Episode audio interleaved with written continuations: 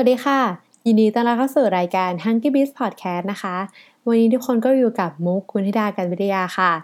ล่าสุดทางรัฐบาลได้ออกมาประกาศว่า ภาวะการติดเชื้อของไวรัสโควิด -19 ในประเทศไทยนะคะ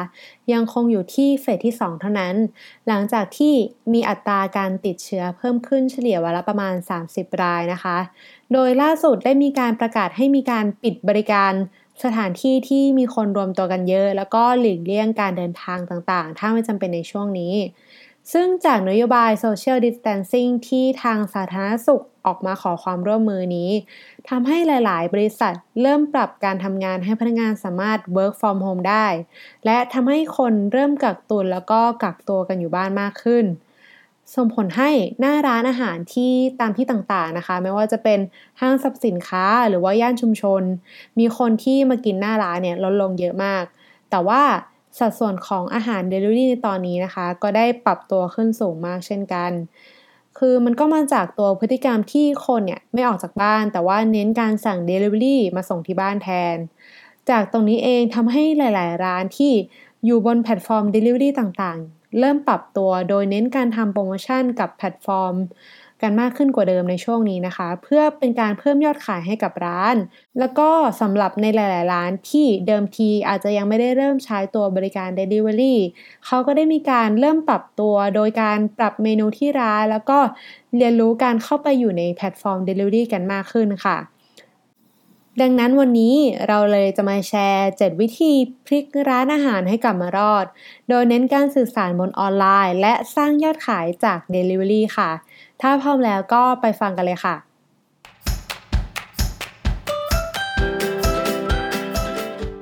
ข้อที่ 1 วิเคราะห์จุดแข็งของร้านอาหารตัวเองค่ะ เจ้าของร้านเนี่ยต้องกลับ มาทบทวนแล้วก็วิเคราะห์ก่อนว่าร้านอาหารของเรามีจุดแข็ง หรือว่าจุดเด่นที่แตกต่างกับร้านอื่นยังไงบ้าง เช่นสมมติว่าถ้าเราเป็นร้านบุฟเฟ่สครีมที่มีท็อปปิ้งให้ลูกค้าเลือกใส่เยอะมาก แต่ว่าตอนนี้ลูกค้าเราเนี่ยไม่สามารถมากินไอศครีมบุฟเฟ่ที่ร้านของเราได้ เราจะลองปรับโมเดลให้ลูกค้าสามารถสั่งไอศครีมแบบคละรสชาติ แล้วก็มีเซตท็อปปิ้งประมาณ 3-4 อย่างให้ลูกค้าสามารถเลือกใส่เองได้ที่บ้าน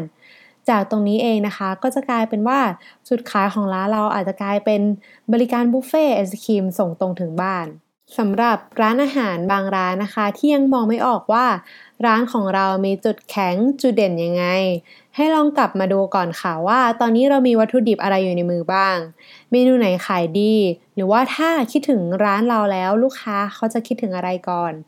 แล้วก็อย่าลืมทบทวนดูเรื่องของกำลังการผลิตของร้านเราด้วยนะคะ ว่าเราสามารถปรับให้เหมาะสมได้ยังไงบ้างค่ะ ข้อที่ 2 ปรับเมนูที่ร้านให้เหมาะกับ Delivery สำหรับการทำ Delivery ของร้านอาหารนะคะ ต้องคำนึงถึงในเรื่องของตัวแพคเกจจิ้งแล้วก็ในเรื่องของความเหมาะสมของเมนูที่ส่งมาว่าเหมาะกับการนำมาทำ Delivery ไหม เพราะว่าอย่างหลาย ๆ ร้านนะคะ ที่เขาส่งมาให้เรารีวิว คือเขาก็ได้มีการคิดถึงตัวแพคเกจจิ้งว่าพอเวลามันส่งมาถึงเราแล้วเนี่ยเราจะกินง่ายไหม โดยเขาจะมีการทำแพคเกจจิ้งให้แบ่งเป็น 2 ชั้นนะคะ คือเป็นชั้นของตัวข้าวกับตัวกับแยกกัน หรือว่าบางที่นะคะเขาก็จะเริ่มใช้ตัวแพคเกจจิ้งที่รักโลกกันมากขึ้นทำให้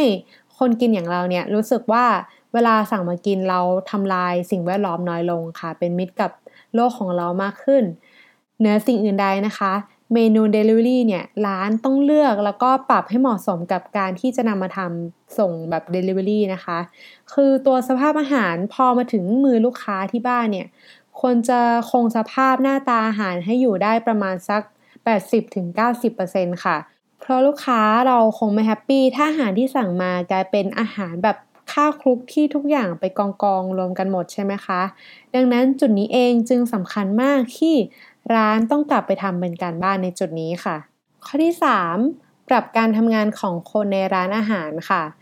สำหรับร้านอาหารที่มีสเกลค่อนข้างใหญ่เนี่ย นอกจากพนักงานในระดับปฏิบัติการแล้ว อาจจะยังมีพนักงานในโซนออฟฟิศที่มีแผนก marketing หรือว่าแผนกบัญชีต่างๆ ในร้านใช่ไหมคะ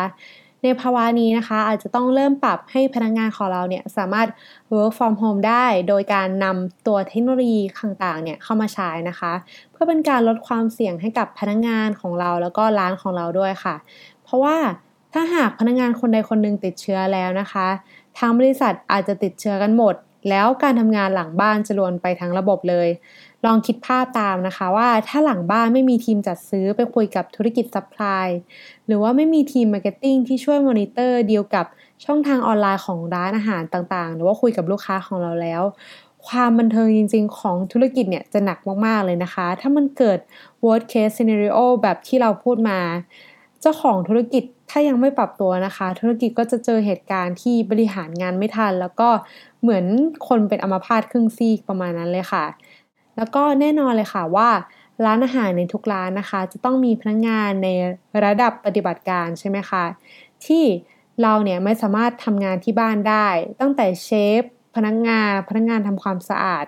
เพราะคนกลุ่มนี้นะคะเป็นอีกหัวใจหลัก ของร้านที่จะป่วยไม่ได้เด็ดขาดค่ะ คือถ้าพนักงานฝั่งออฟฟิศเนี่ยป่วยนะคะ ก็จะเป็นเหมือนอัมพฤกษ์ใช่ไหมคะ แต่ว่าถ้าพนักงานปฏิบัติการป่วยเนี่ยจะเป็นเหมือนอัมพาตเลยค่ะ ในช่วงที่หน้าร้านคนลดลงนะคะ เราอาจจะต้องปรับหน้าที่ของพนักงานเสิร์ฟให้มาช่วยทำหน้าที่ในเรื่องของการแพ็คของส่ง Delivery หรือว่าสามารถช่วยงานเชฟได้แบบ งานแบบที่เป็น job ง่าย ๆนะคะ เพื่อให้เชฟเนี่ยมีเวลาไปโฟกัสกับงานที่ต้องใช้ skill จริง ๆ มากขึ้น จากตรงนี้เองนะคะจะเห็นได้ว่าการปรับการทำงานให้สามารถ work from home แล้วก็การให้พนักงานสามารถทำ multitask ได้หลาย ๆ อย่างเนี่ย เป็นสิ่งที่จำเป็นมากในตอนนี้ค่ะ ข้อที่ 4 เน้นการโปรโมทออนไลน์ไป delivery ลองคิดภาพตามนะคะว่าถ้าคนเนี่ยใช้ชีวิตอยู่บ้านกันมากขึ้น ออกไปข้างนอกลดลง สิ่งที่จะเพิ่มขึ้นก็คือการเสพข้อมูลผ่านออนไลน์จะมากขึ้นแทนใช่ไหมคะ ดังนั้นในตอนนี้นะคะ ร้านอาหารเนี่ยควรจะเน้นการโปรโมทผ่านออนไลน์ เพื่อดันยอดขาย Delivery ให้โตขึ้นแทนยอดขายจากหน้าร้าน โดยร้านต้องเริ่มจากการโปรโมทผ่านช่องทางหลักของตัวเองก่อนค่ะว่า ร้านของเรามีโปรช่วงนี้นะสื่อสารให้ลูกค้าเก่าของเราได้รู้เพิ่มการโปรโมทกับแพลตฟอร์ม Delivery ร่วมทำโปรโมชั่นร่วมกับแพลตฟอร์มต่างๆ ร้านอาจจะทำมาเป็นโปรเดียวกันในทุกแพลตฟอร์ม ไม่ก็อาจจะลองคิดมาดูเป็นแบบหลาย ๆ กลยุทธ์แล้วปรับให้เหมาะกับพฤติกรรมของคนที่สั่งในแต่ละแพลตฟอร์ม หรืออาจจะลองเล่นเป็นโปรช่วงแรกมีแค่ที่ Line Man แล้วก็พอหมดช่วงอาจจะต้องไปต่อโปรที่ Grab Food Food Panda Get Food ก็ได้เหมือนกัน แต่ว่าอาจจะต้องไปดูเงื่อนไขของแต่ละแพลตฟอร์มก่อนว่าสามารถทำอะไรได้บ้าง นอกจากการใช้ช่องทางหลักของร้านในการสื่อสารกับการทำโปรกับ Delivery หลาย ๆ เจ้าแล้ว ตอนนี้การโปรโมทโดยการใช้ KOL เข้ามาช่วยก็มีส่วนที่สำคัญมากเช่นกัน โดยการให้ KOL เนี่ยสามารถเป็นสื่อกลางระหว่างเรากับลูกค้า เพื่อดึง traffic จากเพจไปสู่การซื้อบนแพลตฟอร์ม Delivery ต่าง ๆ ที่เราได้วางไว้ ดังนั้นตอนนี้ร้านเองเนี่ยอาจจะต้องลองมองหา KOL หรือว่า Influencer ที่เหมาะสมกับร้านเพื่อมาช่วยโปรโมตตรงนี้ขึ้นมาอีกทางหนึ่งค่ะ ซึ่งจริงๆ แล้วตอนนี้หลายๆบล็อกเกอร์ KOL พี่ๆ น้องๆ เพื่อนๆ ในวงการอินฟลูเอนเซอร์ตอนนี้นะคะ ก็ได้มีการออกมาช่วยธุรกิจโดยให้พื้นที่คอมเมนต์ใต้โพสที่ระบุไว้แบบฟรีๆ ค่ะหรือบางที่ก็มีการช่วยโปรโมทผ่านโพสต์ ลงบนสตอรี่ทั้งใน Instagram แล้วก็ Facebook ด้วย ซึ่งถือว่าตอนนี้เป็นช่วงเวลาสำคัญที่เราต้องออกมาช่วยกันให้ธุรกิจในไทยเนี่ยอยู่รอดกันได้ในภาวะนี้นะคะ อย่างเพจของเราเองนะคะ คือในหมวดอีกหมวดหนึ่งเราก็เป็นฟู้ดบล็อกเกอร์ด้วย เราก็ได้มีการออกมาทำแคมเปญช่วยร้านอาหารรายเล็กนะคะ ที่มีศักยภาพแล้วก็ได้รับผลกระทบจากเหตุการณ์โควิด -19 แล้วก็เศรษฐกิจในช่วงนี้อยู่เช่นกันค่ะ โดยเพจของเรานะคะจะช่วยโปรโมทให้ฟรีสำหรับร้านอาหารรายเล็กที่ตรงกับเกณฑ์ที่เราวางไว้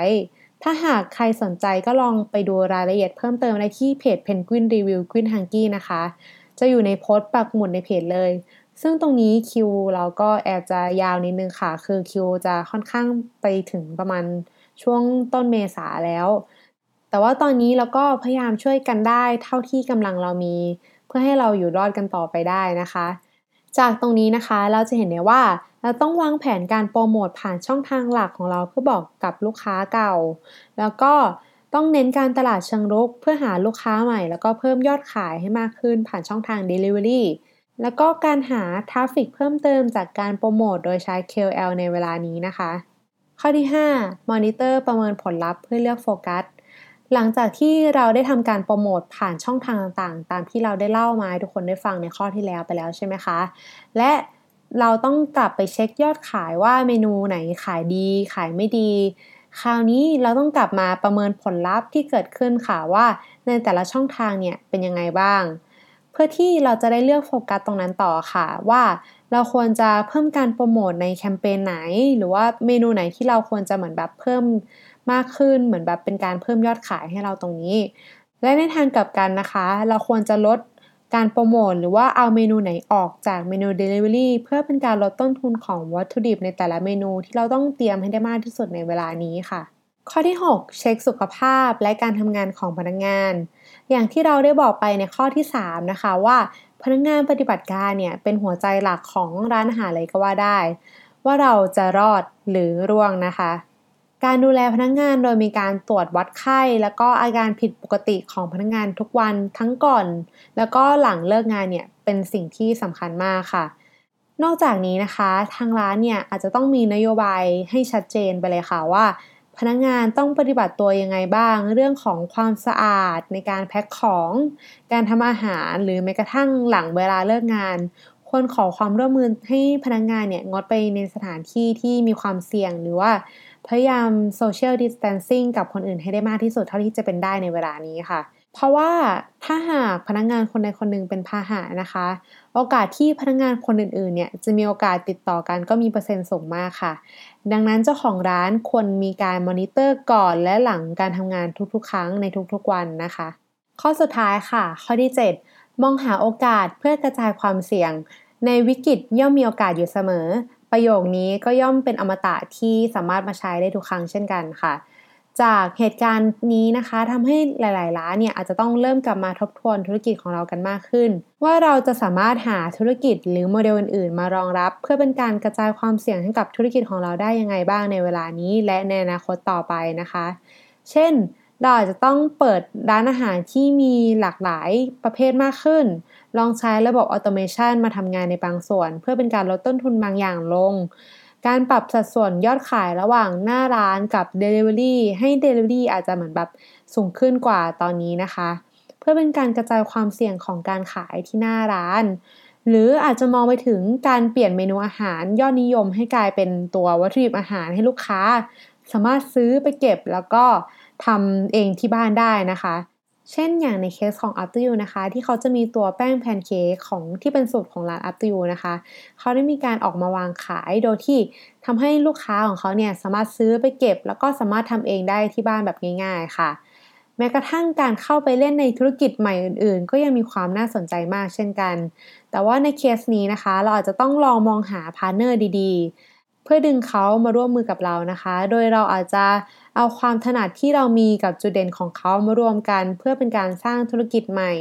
เพื่อเป็นการช่วยลดความเสี่ยงให้กับธุรกิจของเราในอนาคตได้เป็นอย่างดีค่ะ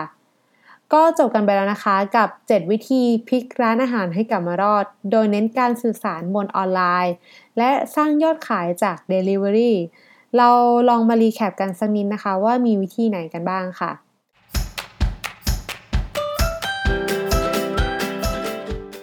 ข้อแรกนะคะคือวิเคราะห์จุดแข็งของร้านอาหารของตัวเอง ข้อที่ 2 ปรับเมนูที่ร้านให้เหมาะกับ Delivery ข้อที่ 3 ปรับการทำงานของคนในร้าน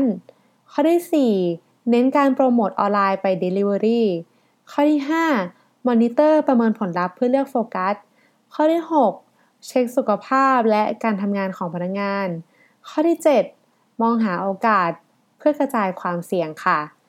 หวังว่าตอนนี้ก็จะเป็นประโยชน์กับเจ้าของร้านอาหาร หรือแม้กระทั่งธุรกิจบริการอื่น ๆ ในเวลานี้นะคะยังไงก็ขอให้ทุกคนผ่านวิกฤตนี้แล้วรอดไปด้วยกันนะคะ ก็สามารถติดตาม h u n k y b i z Podcast ในตอนอื่นได้ในช่องของ The Addict Podcast แล้วก็ติดตามรายการอื่นๆในช่องที่น่าสนใจได้ต่อไปในสัปดาห์ต่างๆนะคะ ก็ยังไงก็วันนี้ขอตัวลาไปก่อนค่ะ ขอบคุณค่ะ สวัสดีค่ะ